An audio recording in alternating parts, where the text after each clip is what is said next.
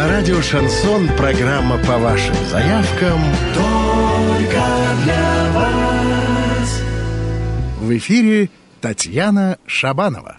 Добрый день, друзья! В очень необычном формате пройдет сегодня программа только для вас, потому что за микрофоном я сегодня не одна. И, конечно, о такой компании еще неделю назад можно было только мечтать, потому что напротив меня располагается сейчас писатель, общественный деятель и политик Захар Прилепин. Здравствуйте, Захар! Здравствуйте, Таня. А, Здравствуйте, Говорить э, будем сегодня о благотворительности, о литературе, о музыке, конечно же. Сегодня, друзья, мы не будем ставить песни по заявкам в этом музыкальном часе, но зато я предлагаю у Захара спрашивать, какие песни он хочет послушать, и, возможно, он будет какие-то свои истории, связанные с этими композициями, э, нам рассказывать, если захочет. И плюс э, вы можете задать свои вопросы. WhatsApp, Viber, номер для смс-сообщений, приложении все у нас, как всегда, работает. Номер 8 960 137 102 8. Можете прямо сейчас начинать нам писать. Ну, а мы будем начинать наш разговор. Во-первых, Захар, расскажите, вот сегодня утром вы выложили фото в Инстаграм из Воронежа, по-моему, это была Пушкинская улица, э, с подписью «Обожаю этот город». Почему обожаете? Ну, знаете, это как про э, любимую женщину или про что-нибудь такое, что в сердце самое прокололо навсегда. Я в Воронеже чувствую свою растворенность вот в, в природе, в воздухе, в этих улицах удивительных. И э, у меня э, корни по материнской линии воронежские, и поэтому у меня такие родственные ощущения в этом городе. Вообще я э, с детства, с юности питаю особые чувства к Дону, к реке Воронеж. Я вырос на реке Воронеж, вот там уже в Липецке, в Липецкой области выше. Ничего поэтому, себе. Поэтому я вскормленный той же водой, тем же воздухом, тем же пространством, пространством, что и, и, и вы. И для меня вот Воронеж квинтэссенция всего того, что вот я как-то воспринимаю, от, как, как я вижу свою родину. Хотя я сам родился в Рязанской области, и тоже ее обожаю, но вот сам вид степи, дона, вот этого пространства, этого теплого воздуха, ну и людей тут, и, может быть, даже женских людей, которые ходят по улицам Воронежа, особенно остро А вы знаете, кстати, что если говорить именно про Воронеж как про город, не природу, то Воронеж часто сравнивают с Нижним Новгородом. Похоже, да. Похоже? Похоже, действительно? Ну, есть такое в пространстве что-то такое, да, город на реке, большие вот эти проспекты, вот эти вот виды, что-то есть, да. Угу. А вы живете, я так понимаю, э, под Нижним Новгородом, да? Я живу в Нижнем Новгороде, а так сейчас э, семья у нас живет вся в, э, в Керженском практически заповеднике, на, на его окраине, на реке Керженец, в глухом лесу. Не хочется переехать в Москву? Нет, мне совсем не хочется переехать в Москву, и категорически не хочется моей жене переезжать в Москву, и потому что она, она вот хочет бежать вообще прочь от города с его э, шумом, э, гамом, развратом и безобразием. А она хочет, вот хозяин, у нас четыре собаки, попугай, кошка, она хочет еще вот завести лошадь, коз, коров и прочую живность, и вот как-то с ней вот жить. Угу, понятно. Угу. Так, я предлагаю уйти на музыкальную Давайте. паузу. Э, и, как вы и пожелали, мы угу. сейчас поставим Александр Скляра. Да, давайте Саша Скляра, да, мой товарищ замечательный.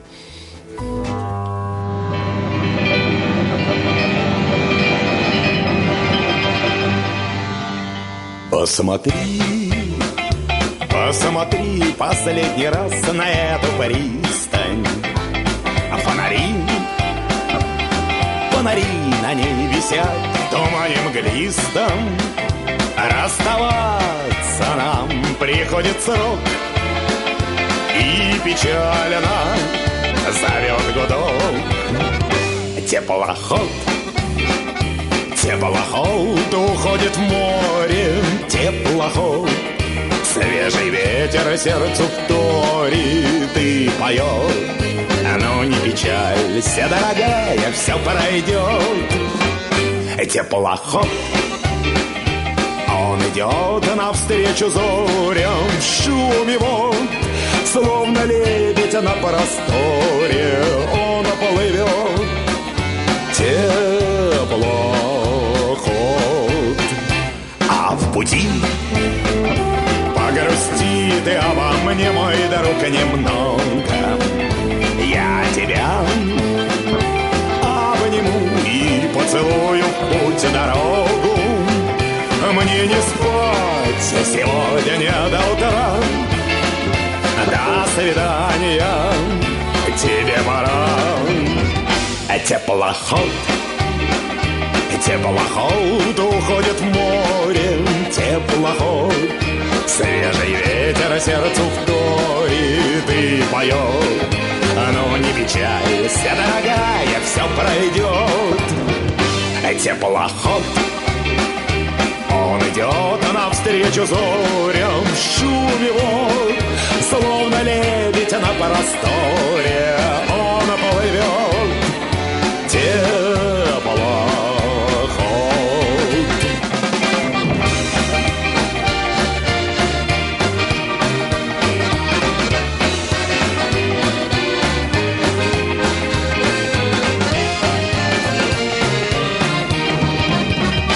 Теплоход Теплоход уходит в море Теплоход Свежий ветер сердце вторит и поет Но не печалься, дорогая, все пройдет Теплоход Он идет навстречу зорям в шуме вод Словно лебедь на просторе.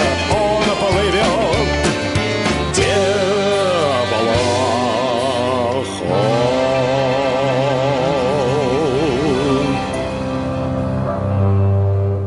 радио «Шансон» программа по вашим заявкам только для вас.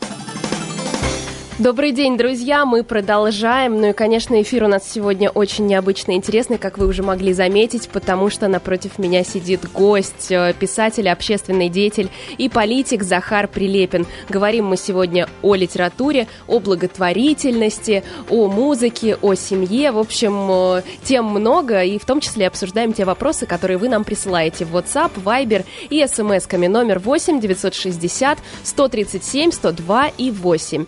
Захар, вот вы знаете, если мы сейчас выйдем на улицу и начнем останавливать людей, причем это можно сделать, эксперимент провести в любом городе нашей страны, и спрашивать, каких э, писателей в нашей стране сейчас вы назовете, э, то, мне кажется, в пятерке всегда все будут называть вас.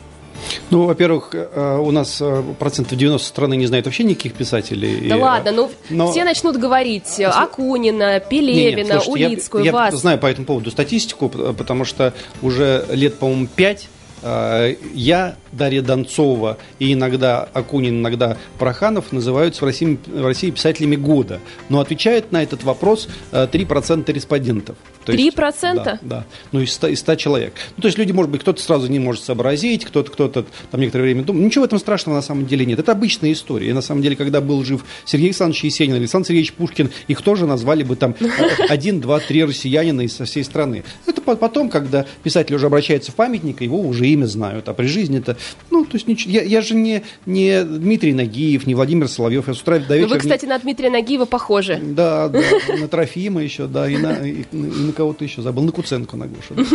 Я, кстати, мы не- не- неоднократно играл в в кино, и все жду, когда предложат сценарий, где мы будем с Нагиевым и с Куценко играть братьев. Вот, потом Можно Дениса. Майданова еще в Майдановым, компанию к вам. братом, братья Карамазовы новейшего времени.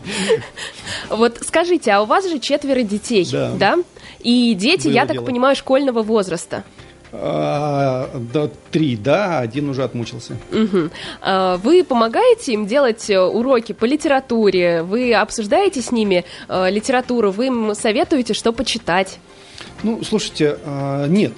А, Прямо говоря, нет. Я всем своим детям, когда они маленькие, всем читаю и читал. Ну, то есть, когда я дома, когда То есть папа- у вас тоже есть эта традиция, да, в семье? Конечно, у нас, у нас, Здорово. Дома не, у нас дома нет телевидения, а только радио есть. И обязательно читает либо мама, либо папа. Ну, пока дети маленькие, а они долго маленькие, читает им на ночь. Вот. А в школе уже нет, они как-то сами разбираются. И э, я постараюсь не- не- де- детям не советовать ничего. Они читают те книги, которые я сам в юности в детстве, и тогда и не было. Всякие там, ну, не знаю, что там, условно, там, «Властелины колец» и «Гарри Поттеры». Вот. А, а- а- а потом, когда они уже подрастают, когда он становится после 16, они уже начинают спрашивать, папа, а что почитать? Вот только вот с этого возраста. А в детстве, я думаю, не надо на- на- им навязывать, предлагать. А после 16 что вы посоветовали бы почитать? э, Ну, во-первых, слушателям нашим, а во-вторых, что вы со- своим детям советуете? Ну, я посоветую такие, ну, в хорошем смысле, попсу. Вот сейчас дочка спросила, что почитать. Я говорю, почитай Зюскин до парфюмер и почитай 12 сту- э, стульев э, Ильфа Петрова. Или, знаете, какой еще отличный прекрасный э, есть вариант, чтобы детей приобщать к чтению, просмотр вместе с родителями какого-то какого сериала. Вот мы вместе посмотрели с детьми, скажем, последний «Тихий дон» Урсулика, а, и дети просто заболели «Тихим доном». Дочка взяла старшая и, проч... и четыре тома, между прочим, Шолохову прочитала, и они три, три раза пересмотрели с сыном э, сериал. А сколько Тигидон. дочке лет? Ну, дочке э, 15, сыну 16. Ого, ничего себе. Mm-hmm. А ваши дети учатся в каких школах, расскажите? Они учились, э, до недавнего времени учились в, в Нижнем Новгороде, в школе Сергея Михалкова, куда вот меня пригласили э, для красоты. Видимо, я пришел со своими детьми. Но вот в этом году мы как-то совпало с началом коронавируса. Мы, их, мы переезжали в деревню уже, захотели пожить в деревне. Мы переезжали, забрали детей из школы, а тут настал еще и коронавирус, и мы окончательно были зафиксированы вот в своей деревне на дистанционном обучении. Вот, но это история нашей семьи. Я, собственно, я сам противник дистанционного обучения. Мне это не очень нравится, но мне просто дети уже достаточно уже подросли, уже отучились, уже э, положено. Я думаю, последние годы они могут на дистанционке обучиться. Вот, поэтому Поэтому э, вот теперь у нас никакой вообще школы нет. Понятно. А вы помните свое любимое школьное произведение? Ой, ну какой школьной? Я читал и, вне школы очень, очень много, и у меня были особые отношения с, вот, с моей учительницей литературы Еленой Владимировной Баландиной. Я очень, вот, э, она прекрасно преподавала, я очень любил ее как учителя. Поэтому я не помню, что там что-то там вот в школьной... Я всю школьную программу читал еще до того, как она э, попадалась мне на глаза в учебнике.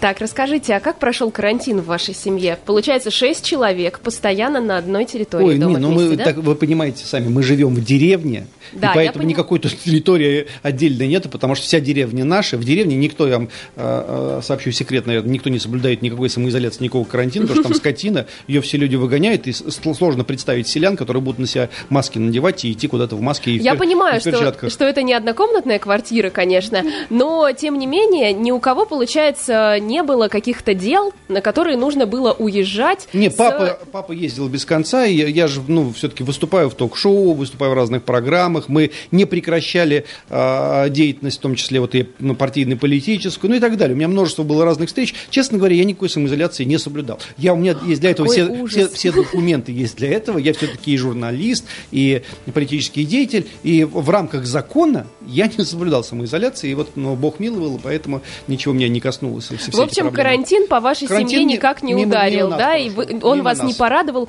Многие люди огорчил. говорят, что здорово, наконец-то люди стали проводить время друг с другом. Ну, да, да. Кто-то Мно... развелся, да, кто-то, кто-то, кто-то разводится. У вас все э, так У же, нас как... все по-прежнему, как и было, ничего не изменилось. все по-прежнему. Так, тогда еще такой вопрос. Во-первых, я вас поздравляю с тем, что буквально три дня назад стало известно, что ваш роман «Некоторые не попадут в ад» отметили на литературной премии. Я получил уже все на свете премии литературные, и, и, и э, так отношусь к этому уже ну, спокойно. Очень хорошо. Спасибо, что поздравили. Вот, ну а в целом это уже. А все. расскажите, это вопрос э, от моего папы. Когда выйдет сери- э, сериал на роман «Обитель». Да, режиссер Велидинский снял сериал «Обитель». Там Женя Ткачук, вот, который играл, кстати, вот в упомянутом мной Тихом До, «Тихий Дон», Гришку Мелехова играл. И вообще отличный артист, он играет главную роль. И там много артистов просто потрясающих. Вот там Кузнецов, который в, в, в брат, «Братья» еще играл. Ну и вообще там просто замечательный актерский состав. Я не знаю, когда выйдет сериал, потому что он снят, он смонтажирован, он лежит ожидает своей участи. Судя по всему, осенью, потому что Сейчас у нас показали, вот э, Зулиха открывает глаза, а, а потом настало лето, а летом уже сериалы не показывают. Я думаю, что осень. Но в целом мне все равно, когда, когда он выйдет, потому что я только за книгу отвечаю. Понятно. Так, у нас тут прилетел вопрос на WhatsApp. Э, Добрый день, Захар. В партии много деятелей культуры. Это потому что они ваши друзья или именно люди искусства, по вашему мнению, спасут Россию? Слушайте, ну не так много деятелей культуры, честно говоря. Там э, куда больше деятелей, как сказать, поли, поли, поли политической, э, политических представителей разных структур. Сергей Михеев, Семен Богдасаров, Кира Сазонов. То есть люди, которые имеют определенные убеждения, которые, э, которых они писали, которые они проговаривали, которые выстрадали, выстрадали свои убеждения. А так нет. Из людей культуры с нами дружит и входит в э, политсовет Владимир Валентинович Меньшов, наш замечательный великий режиссер. Вот. Не так много. Угу. Так, давайте э, продолжим отвечать на вопросы слушателей наших буквально через пару минут после рекламной музыкальной паузы. Я напомню, друзья, что у нас в гостях сегодня в эфире писатель и общественный деятель Захар Прилепин.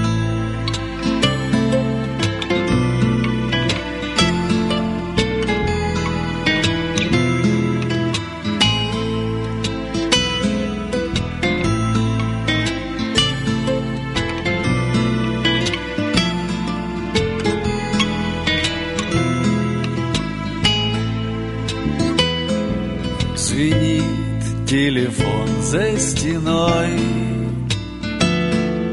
Настойчиво гулкими сос Сос разбрасывая по чужой. Квартире короткий вопрос. Куда ты уехал, куда? От комнаты этой пустой К которой ведут провода. Нежней паутинки простой И незабытого зонта, не сувенира. На вроде теток с коромыслами из гжели Не фотографии вдвоем и над квартирой Летает эхо, неужели, неужели? Ах, неужели на заправленной постели Уже ни разу ничего им не приснится? Скрипят качели во дворе, ах, неужели? Как будто на зиму оставшаяся птица Ценит телефон в синеву. За окна, где в небе тоска стоит Натянув тетиву. И хочет вот-вот И заскользит стрела, отправленная метко, И разобьет стекло с каракулями стужи. И потечет тоска в наш дом с холодным ветром, И я озябну, ощутив, что я не нужен это потом А пока Звенит телефон за стеной И кажется, что никогда Ничто не случится со мной. А там в квартире незнакомый кто-то плакал не подходя прямо, не включая света, И наподобие вопросительного знака. Спина тряслась, как будто веточка под ветром. А я не слышал, я был рядом и не слышал. Гудки кружились, как листвою засыпая. Следы того, кто в синеву куда-то вышел И это все, что я запомнил, засыпая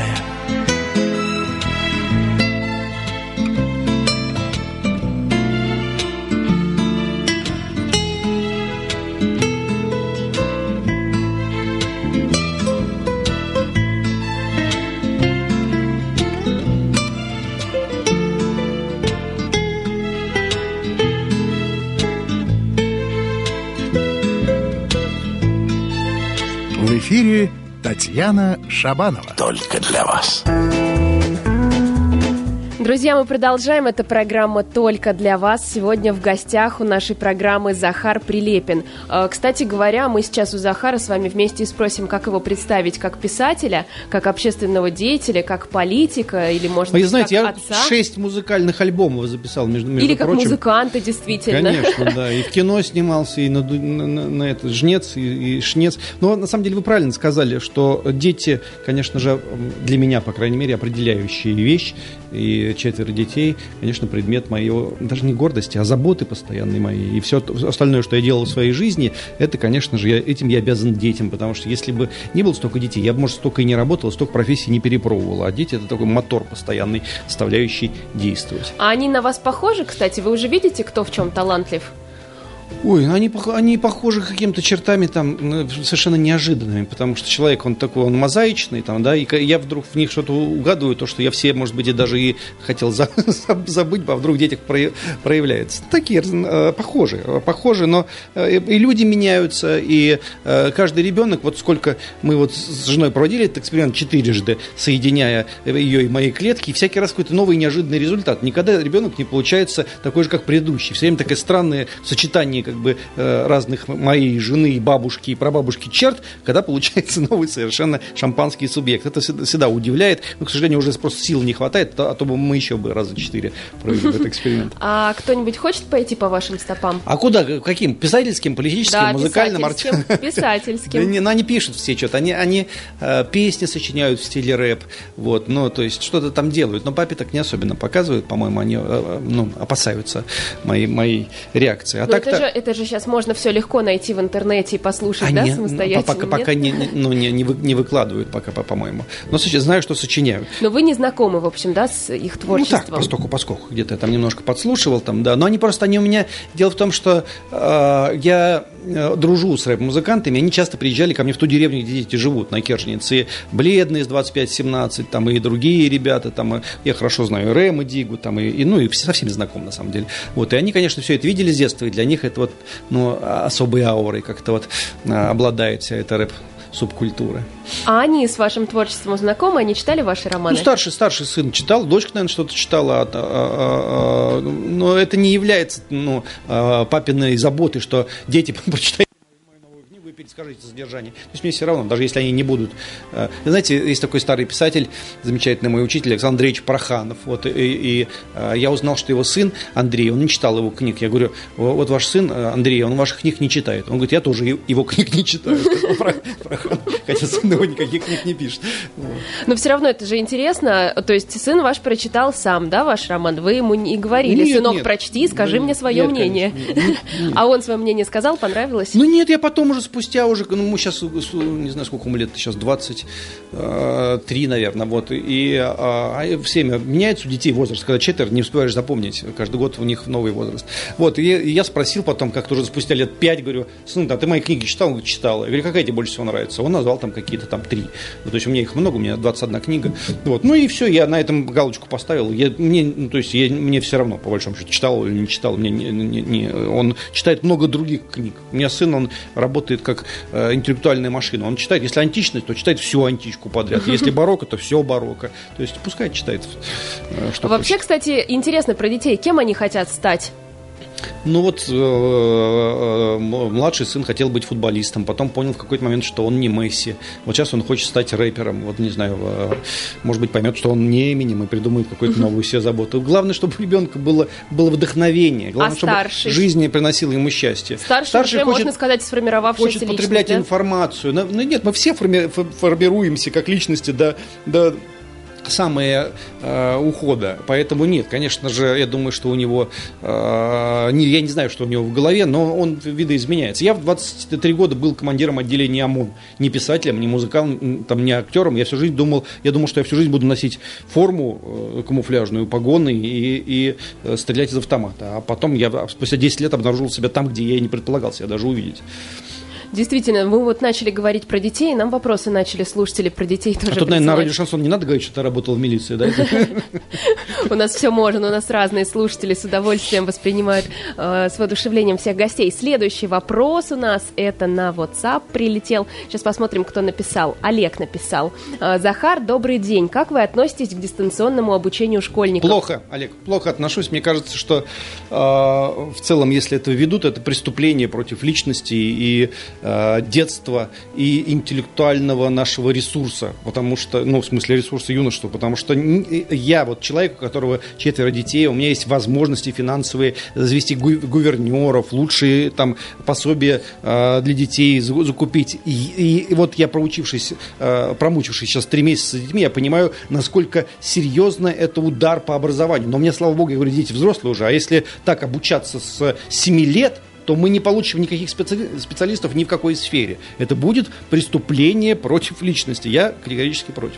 Вы согласны, то есть, с тем э, утверждением, что кому-то подходит э, самостоятельное обучение дистанционное, домашнее обучение, семейное, сейчас же много разновидностей вот этих существует, кому-то нет, но при этом у вас э, все трое детей, которые школьного возраста, уже сейчас перешли на домашнее, ну, да? Слушайте, они очень долго учились в школах, и они прошли социализацию определенную. Я вообще не уверен, что это кому-то подходит, потому что мы в целом, мы даже не имеем э, психо, э, результатов психологической экспертизы по этому поводу. Что вырастает из детей, которые никогда не, не были в коллективе. Мы же потом все так или иначе вываливаемся в взрослую жизнь и вынуждены существовать в коллективах. Может, там всегда, э, не всегда это радость приносит, но мы все живем социальной жизнью. Ребенок должен пройти через социализацию, неизбежно совершенно. Он должен уметь воспринимать информацию в коллективе, ставить себя в коллективе. Ну и, и а, она и в коллективе информация лучше усваивается, чем в, в, в, в одиночном обучении. Иначе, ну, то есть мы даже не можем предполагать, какой результат мы получим в силу всего этого. Так, тут следующее это продолжение вопроса. Я так понимаю, мы уже ответили на него. Какова ваша позиция? Стоит ли продолжать дистанционное? Или 1 сентября все должны на учебу в школы? Ну, это не от нас зависит. Я просто, я думаю, что необходимо требовать от государства, чтобы были равные возможности для, а, а, а, ну, тот, кто хочет пускать дистанционно, но в целом все дети должны иметь право на школу. Они должны иметь это право как обязательное право. Потому что э, ну, у нас огромное количество людей не способны, они сами-то взрослые, необразованные, прямо говоря, книжек не читают, чему они будут, как, как дистанционно они будут учиться дома ребенок. И сами ничего не соображают, эти родители. Они сидят, смотрят там ток-шоу целыми днями эти проклятые по телевидению, и у них там сын будет чему-то там обучать. Чему он у них обучится? Нет, нет, это нельзя этого допускать ни в коем случае. Друзья, писатель и общественный деятель Захар Прилепин сегодня в эфире радио «Шансон». У нас программа по заявкам только для вас сегодня в непривычном э, формате проходит. И говорим мы сегодня и про детей, и про школу, и про образование, и про книги, и про музыку, э, про все-все-все, о чем вы спрашиваете. WhatsApp, Viber, работают. Сообщений у нас прям много сегодня. 8 960 137 102 и 8 номер телефона. Захар, как вы думаете, как изменится вообще наш мир, ну или наша страна, как вам удобнее рассуждать, после вот этой пандемии, тогда, когда все закончится? Понимаете, очень многие воспринимали пандемию как, знаете, э, как э, Деда Мороза или как всадника апокалипсиса, который придет и всем раздаст по серегам или всех там накажет, плохих или хороших. Вот. И одни мечтали, что вот будет, там, скажем, будет социализм опять, потому что поняли, что очень плохо влияет рыночная экономика на медицину, когда ее надо покупать за деньги, что из-за этого болезни распространяются очень быстро. Вот, короче, все, что мы намечтали, многие, а, глядя на, на вирус, ничего этого не будет. Ничего хорошего не произойдет ни в России, ни в мире. Все, что вот у нас были, все проблемы, которые у нас имелись, они все только обострятся. И это видно даже вот по, потому, что у нас собираются делать в сфере образования. Вот э, есть такое слово монетизация. Вот у нас монетаристское мышление в целом и в России, и во всем мире. Вот надо вложить в рубль, обязательно получить 3 рубля прибыли. И вот это у нас останется и после вируса. И это самая опасная вещь, потому что рубль надо вкладывать просто для того, чтобы дерево выросло и дорога появилась. Вот Воронеж, он был весь разрушен после Великой Отечественной войны. Никто не думал, а давайте мы будем высчитывать, когда же все это будет приносить приносить прибыль, когда будем строить дороги и все остальное. Просто взяли, возвели город заново, да, прекрасный, удивительный город, не высчитывая прибыль. А сейчас все, все делается наоборот. Сейчас, и, э, и поэтому я не, не жду ни, никаких изменений. Вот то, что вот люди как-то изменятся, будут чаще мыть руки, еще там что-то, ничего этого не будет. Мы на следующий день после вируса проснемся теми же самыми, что мы и были. Не надо ни, ни, ни о чем. То есть, может быть, это плохо, может быть, хорошо, просто вот я абсолютно убежден в своей правоте. Захар, а у вас нет желания написать э, какое-то литературное произведение про вот это время, которое мы сейчас проживаем? У Нет, вас слушайте, же это когда особенно... я его напишу, уже вирус пройдет уже. Ну, все равно такая память. У вас тем более изнутри даже получится как-то про эту всю ситуацию написать. Как что изнутри? происходило я, я в нашей стране? Да нет, но слушайте, э, человечество пережило, переживало такие моры, такие, э, вот то, что называется сегодня пандемией, когда вымирала по половине Европы, а то и больше, целые города лежали и деревни просто мертвые целиком. Ну то, что вот э, светлая память всем погибшим и всем участвовавшим в ликвидации этой пандемии, ну человечество очень быстро об этом забудет. Это понятно, но вы согласны с тем, что за последние 30 лет сейчас в нашей стране происходят какие-то самые грандиозные да события, о которых мы будем писать писать потом. Нет, э, нет, мы забудем про этот вирус очень быстро. У нас была э, после распада а Советского Союза была гражданская вирус... война на, на территории Узбекистана, Таджикистана, Кавказа, где погибли сотни тысяч людей. И про это уже сейчас забыли, сейчас детям скажешь, они даже не помнят про это. Сотни тысяч несопоставимые просто. В, в, в человечестве происходят кошмарные просто вещи, и оно через пять лет про это забывает. А что у нас там было на Кавказе? Я говорю не только про вирус, я говорю про все политические вещи, которые сейчас в нашей стране происходят. Оно же все наложилось сейчас э, в один год. То есть вот этот 2020 год, я думаю, что мы будем помнить еще долго. Не будем помнить. Мы, через год я приеду к вам, и вы, вы, вы, я скажу, а что вы помните с прошлого года? Вы, и вы скажете, ну, с вами встречались, там что-то с Конституцией было. Забудем. Будет что-то новое такое. Вот нас вот год начинал, начи, начинался, и там что-то там правительство, что ли, поменяли, еще там что-то произошло. Все говорили, ой, какие перемены, ой, какие... А потом через два месяца были такие перемены, что забыли про те перемены, потом начался вирус, про это забыли, а через полгода еще что-то случится такое, упаси Господи, но случится. И через год такое, что мы забудем. Вирус был, как он назывался-то, Господи, я не помню даже. Вот такой будет у нас разговор. Так, э, Захар Прилепин, писатель и общественный деятель, сегодня в эфире радио Шансон. Начали мы говорить про литературу, но все равно вопросы все больше нам про политику прилетают. Читать вам вопросы да, от слушателей? Конечно, да. Прям все будем зачитывать, да? да? Хорошо, у нас есть от, от Оксаны, от нашей слушательницы вопрос. Здравствуйте, Захар, на ваших билбордах цвета э, одного мобильного оператора. Не могу говорить в эфире какого. Mm. Вас что-то связывает? Не, ничего не связывает. Мы очень долго выбирали э, эти цвета. Вся партии сидел, и у меня уже до позеленения в глазах просто уже все эти... И потом мы, мы так устали их выбирать, что просто вот как бы голосованием э, э, ну, ну, решили совместно, и получился вот такой результат. Оказалось, что цветов мало. На самом деле все кем-то разворованы. Не этот оператор, так другой оператор, не оператор, так холодильник, не холодильник, так какая-то заставка телепрограммы, обязательно куда-то вляпываешься. Поэтому, ну, я думаю, что мы проживем дольше, чем этот оператор в политической жизни России. Да вообще цвета общие.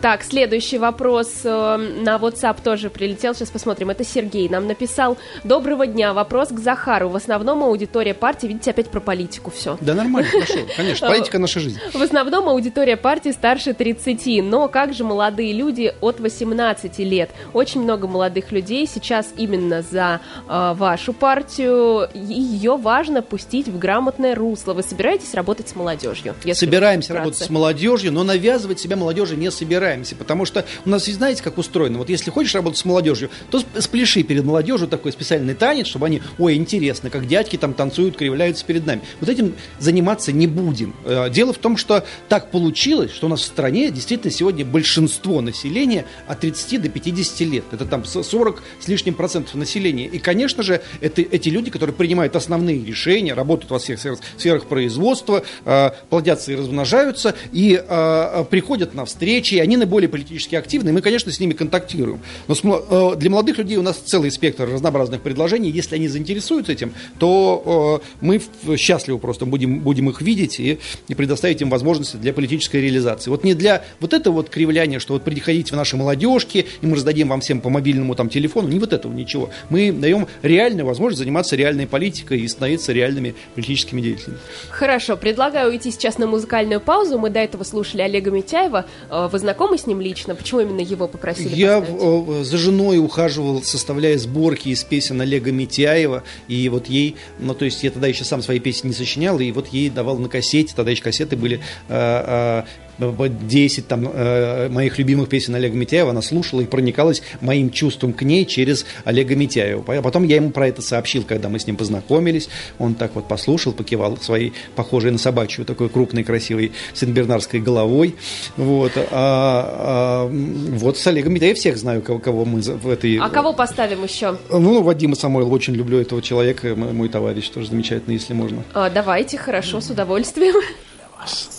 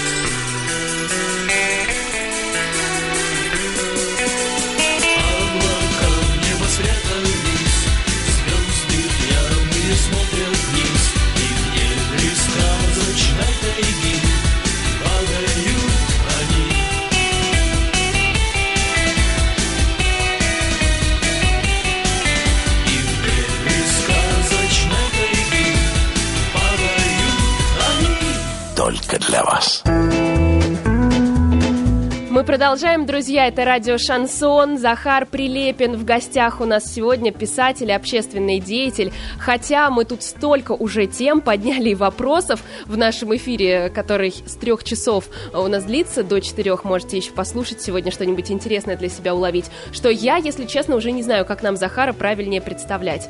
А, Расскажите, тут во время музыкальной паузы у нас возникла еще одна новость, что вы, оказывается, еще и музыкант. Это правда? Ну, это, не- это уже не новость, потому что я уже настал- стал все-таки взрослый и, э, пышно говоря, завершил свою музыкальную карьеру. Я об этом своей жене сообщил, говорю, вот уже времени не остается в связи вот с литературой, политикой, всем остальным, не остается на музыку. Она говорит, а у меня есть друг Эмир Кустурица, великий режиссер, мы с ним дружим. я Хороший друг. Я, да, я к нему в гости езжу, он ко мне приезжает. Вот, а он, ему сейчас, наверное, лет 60, и он дает своей группой Non-Smoking Orchestra, дает концерты и пляшет на сцене просто. Она говорит, будешь как кустурица, вот лет через 15-20, и опять вернешься к музыкальной карьере. Вот, а когда я был молод, я действительно, ну, там, мо- молод, лет 10 назад, там 15, я занимался музыкой, мы записали э, не просто 6 альбомов, у меня были совместки с Константином Кинчевым, с Сашей вот Скляром, с э, э, Дмитрием Ревякиным из группы Калинов мост, с такими людьми, чьи плакаты у меня в детстве висели на стене. И когда первый раз, я помню, мы написали песню «Ваше поражение», я отправил Константину Кинчеву по почте. Говорю, Константин, я вот хочу, чтобы вы со мной спели. А он, ну, то есть он просто знал, что я существую на свете. И он мне перезвонил, я в самолете куда-то прилетел, возможно, Воронеж. Он мне по телефону позвонил, он говорит, Захар, привет, это Кинчев. Я говорю, здрасте. Он говорит, я с тобой запишу эту песню. Я, «А, я чуть не умер от счастья просто. Ну, ну, то есть, то же самое, что если мне позвонил бы Высоцкий или Гип-Поп, там, ну, то есть, я был просто шок. Поэтому музыка для меня, конечно, воспоминание, но очень приятное воспоминание. А что вы слушаете сейчас? Вот, допустим, что играет в вашей машине? Только название радиостанции не говорите. Нет, радиостанции нет. Если я слушаю, у меня собственные музыкальные сборки, а, которые я сам себе составляю как маниак, и, и у меня их порядка, думаю, 300-400 в машине. И это а, вся советская песенная классика. Это, это, конечно же, и, вот, и Высоцкий, и Митяев, которые здесь были, и Саша Скляр. Очень много русского рэпа, э, и, а, не знаю, панк-рок. И та музыка, ко- которая была, когда я взрастал, и Аха, и Депешмот, и Марк Алмонт, и Брайан Ферри. Ну, то есть ну, там настолько много всего, что я даже ну, начал перечислять и боюсь, что я не остановлюсь уже. А вы музыкой профессионально, я так понимаю, не занимались. То есть у вас образования музыкального нет. Но, тем не менее, вам удалось э, записать даже столько альбомов. Ну, да? я да, но я, с- у меня папа играл совершенно профессионально на баяне, э, на гитаре, шестиструнной, семиструнной, и был званным всегда на всех свадьбах, а, потому, потому что мог, конечно же, э, тогда да, на свадьбах пели, понимаете, не, не так, как сейчас. Вот, и, и я с детства все это наблюдал, и, и ну, неплохо владел инструментом, вот, а петь-то я не умею, но, но люблю, что, что называется, и по- поэтому у меня друзья все были профессионалы в моей группе, Элефанка она называлась, у меня все друзья играли, они и в Оме Турман, и у Чижа, и у братьев Запашных, у меня вокруг стояли профессионалы, а я сам, как Эмир Кусторица, был в центре вот этого э, В таком коллектива. окружении, да, конечно, здорово развиваться, и тогда это неудивительно. Да, и не а, вы, стыдно. а вы знаете, что ваш коллега по МХАТу имени Горького, Эдуард Бояков, э, окончил, во-первых, Воронежский журфак в ИГУ, кстати, на котором я училась тоже, а несколько лет назад он возглавлял у нас э, Академию искусств Воронежскую. Да, я И знаю. вообще, да. что он много лет тут провел. Да. Э, Расскажите вообще, какие у вас отношения с ним сложились? Ну, у нас... Вы с ним давно познакомились? А, Мы познакомились с ним на, на Донбассе, где я долгое время работал и служил, и Эдуард Байков приезжал туда в, в- в гости, мы там проводили разные культы, спектакль там делали, вот, и я в нем участвовал. И вот мы как-то возникло у нас тогда такое вот профессиональное знакомство. И потом вот нас пригласили работать в Амхат, и мы, мы туда пришли. Он в качестве худрука, я в качестве завлита, и сейчас там и работаем. Но это отдельная история, огромная, я думаю, еще на час, я думаю, если мы сейчас ее начнем ее с вами обсуждать. Э, Интересно просто, потому что Эдуард Байков знаком многим очень людям в Воронеже, и многие с ним как-то сталкивались, особенно, конечно, из сферы культуры. Э, И поэтому здорово, что вот так вот несколько рукопожатий. Ну да, да, все близко, да. Но мы начнем с вами сейчас еще каких-нибудь искать воронежских знакомых. Я Алексея Журавлева, допустим, вашего земляка очень хорошо знаю, там, да. ну и так далее. Я сейчас боюсь на- начать пе- перечислять имена, потому что их будет много. А Эдуард Байков про Воронеж вам рассказывал что-нибудь?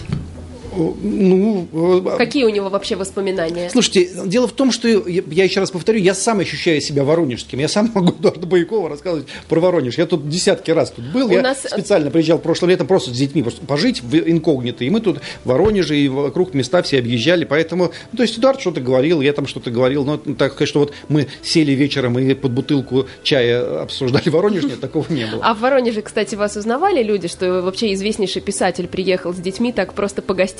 Сев- Сегодня а, а, гораздо было веселее. Мы узнавали, конечно, но сегодня мы ехали навстречу а, там с, одним знатным человеком в Воронеже, и нас остановил милиционер, а ему сказали, там Прилепин. Он говорит, самый настоящий Прилепин, езжайте, езжайте. Милиционер узнал. Вот, мне это очень понравилось. И пропустил под знак. Ничего себе, у нас вообще-то такого тут никому Ну, под, знак проезд разрешен. Только никому не разрешают. Следующий вопрос у нас есть тоже из WhatsApp сообщение от Ольги. Захар, это правда, что у вас воронежские корни? Да, да, да, Ольга, у меня э, воронежские корни, и э, э, прабабушка мой, и прадедушка, они здесь в Воронеже жили. Совхоз Степной тогда существовал, и сейчас его нет уже, вот он каким-то образом слился, видимо, уже с, с Воронежем, вот, и, и я э, этим летом приеду и специально займусь изысканиями здесь в архивах, посмотрю, вот как, где они э, работали, чем занимались, потому что, ну, то есть это все-таки уже давние истории, 30-е годы э, прошлого века, вот, и разберусь со всем этим и расскажу потом о результатах. А расскажите, какие у вас вообще есть любимые места в нашей стране?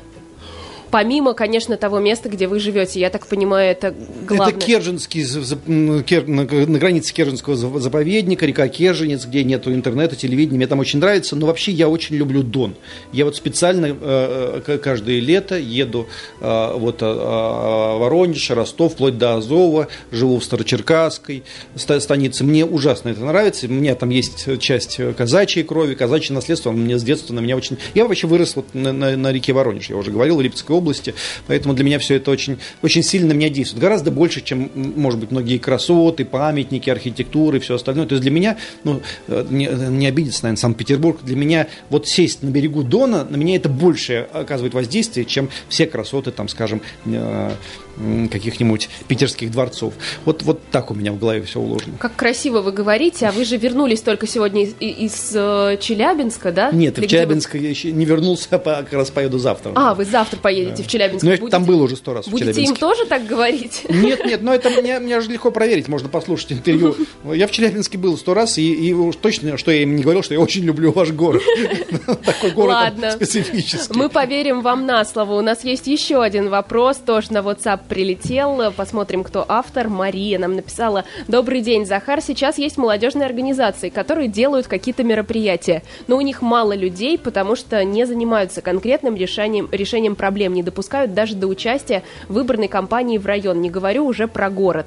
Э, У вас для молодежи шансы есть? Слушайте, я еще раз скажу, Во- вот вообще само по себе понятие молодежная организация, молодежная политика, мне кажется глубоко унизительным, собственно, для самой молодежи, потому что люди, начиная вот там с 16 лет, они воспринимаются мной как взрослые, как э, партийные партнеры, как сотоварищи. Я никаких молодежных организаций. Вот каким образом я должен отделить этих людей от 16 до вот, там, 22 лет и говорить, вот вы молодежная, а с 23 лё- лет вы будете уже не молодежные. Ну, то есть в армии можно служить 18 лет, а если в политике, то ты давай молодежной организации будешь. Ну, это какая-то ерунда, по-моему. Они самостоятельные, быстро думающие, а, харизматичные, многие люди, которые готовы к необычайным свершениям. Поэтому а, а, вот ни о какой отдельной молодежи книжечке речи, в моем понимании, не идет. Это абсолютно состоятельные люди, которые должны по-взрослому отвечать за свои поступки, за свои убеждения, за свои взгляды. Мы с этой целью их зовем на, на равных работать в нашей партии. Что тебе 19 лет, что тебе 69, что тебе 89, разницы нет никакой. Со всех взрослый спрос.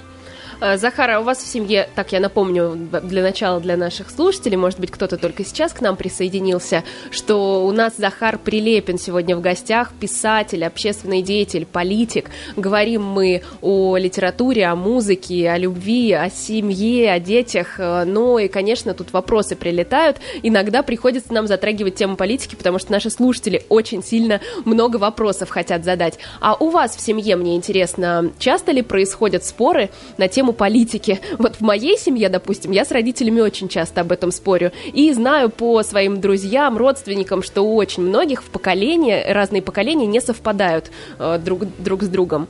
Ну, мы детям свои политические взгляды не навязываем, они а, присутствуют в- при, при разговорах, делают какие-то свои выводы. Но в, в целом, по-моему, у нас такая есть, э, ну, более-менее консолидированная точка зрения со взрослыми детьми. То есть меня- в целом они вас В поддерживают, целом да? они а, с пониманием относятся к позиции отца. То есть они могут ее не разделять в полной мере, но с пониманием относятся к позиции отца.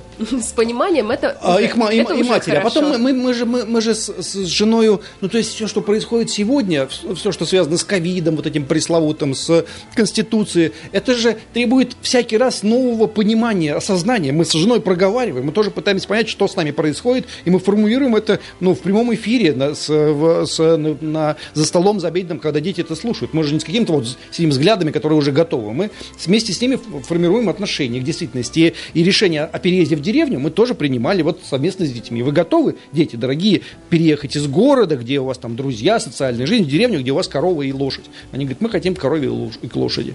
А дети ходят на какие-то дополнительные там музыкальные занятия, В допустим? деревне? Э, Там шесть, Или, может быть, к ним домов. приходит кто-то заниматься. Да, никто- вот я понимаю, это же, это же для ребенка, мне кажется, так важно. Спорт, музыка. Но они э, все они занимались спортом, музыкой, все, всем остальным. Сейчас у них вот пришел момент э, обращения к самому к себе. Это дикая заброшенная деревня, куда нет дороги, где кроме нас живет шесть человек, и э, никаких преподавателей там нет ничего, но кроме, может быть, специалистов в, в- в- в- не знаю, в разведении овец. Для тех, кто хочет себе представить, как выглядит эта деревня, я советую посмотреть э, интервью с Ксенией Собчак, А, да, да, да, да. которая не так давно вышла. Я вчера посмотрела и очень теперь хорошо представляю, как вы живете. Но у вас все равно там здорово. Там такая атмосфера, Конечно, в которой, мне кажется, хочется творить.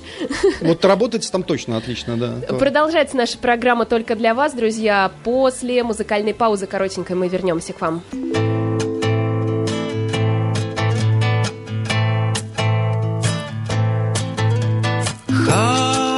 Холодная весна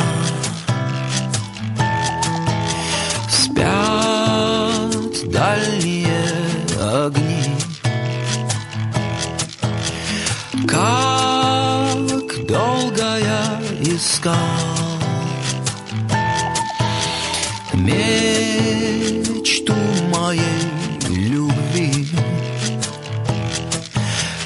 Хороводит снег с дождем. Мечта дорогу мне согреет Тебя, весна моя, увидеть надо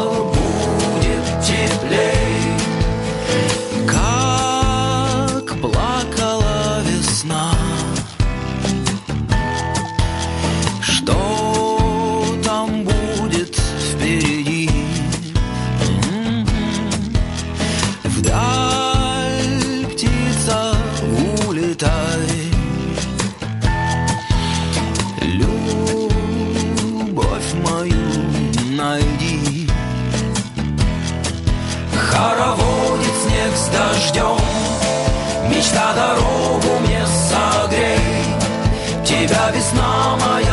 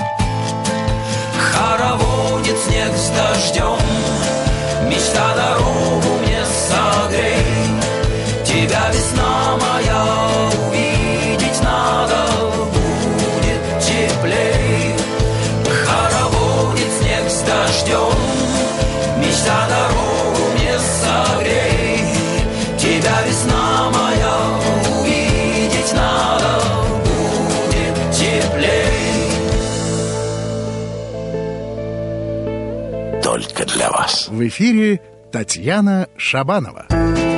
Джанго только что прозвучал на радио «Шансон». У нас в гостях писатель Захар Прилепин. Захар, что с Джанго тоже дружите? Очень дружен с Алекс- Алексей Подубный. Джанго его зовут, и песни замечательные, и сам он замечательный товарищ, очень такой, понимаете, сохранивший к своим, э, не знаю, лет 50 ему, наверное, уже, удивительно идеалистическую детскую душу. Он так удивляется всякому добру и так огорчается любому злу, что я просто на него не налюбуюсь. И всем, собственно, желаю та- таким же образом сохранить свою детскую душу как можно дольше. Мы тоже его любим, и слушатели у нас э, часто его песни заказывают в эфире. Молодцы слушатели. А, Я предлагаю вам, Захар, напоследок, у нас остается всего лишь полторы минутки до конца эфира. Давайте поздравим с наступающим завтрашним днем медработников, всех воронежских медиков.